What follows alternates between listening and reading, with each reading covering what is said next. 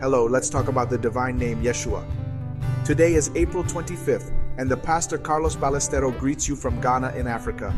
As every day I pray to the Lord to put in us a pure heart and his presence never, never go away from us. In Matthew 1.21 we read, And he will give birth to a son, and he will call his name Jesus, because he will save his people from their sin. Today I want to recommend you read and meditate on Luke chapter 2, verses 8 to 21. Many know that the name Jesus Christ comes from the Greek Jesus Christos, but its original Hebrew name is Yeshua, which means Savior. In Acts 4.12, we are told that there is no salvation in any other, because there is no other name under heaven given to men by which we must be saved.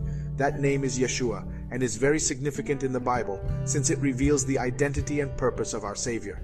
In Luke 2, the shepherds of Bethlehem receive the news of the birth of the Savior and run to worship him.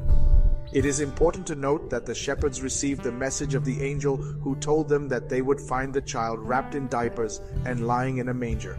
But they were also given the name of Jesus, Yeshua, as the sign for them to know that they had found the Savior.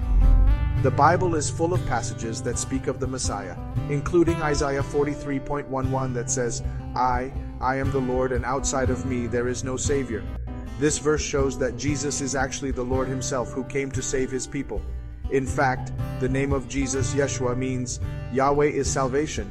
It is important to remember that all the scriptures speak of Jesus Christ. From Genesis to the Apocalypse, we find prophecies, promises, and prefigurations of the coming of the Messiah.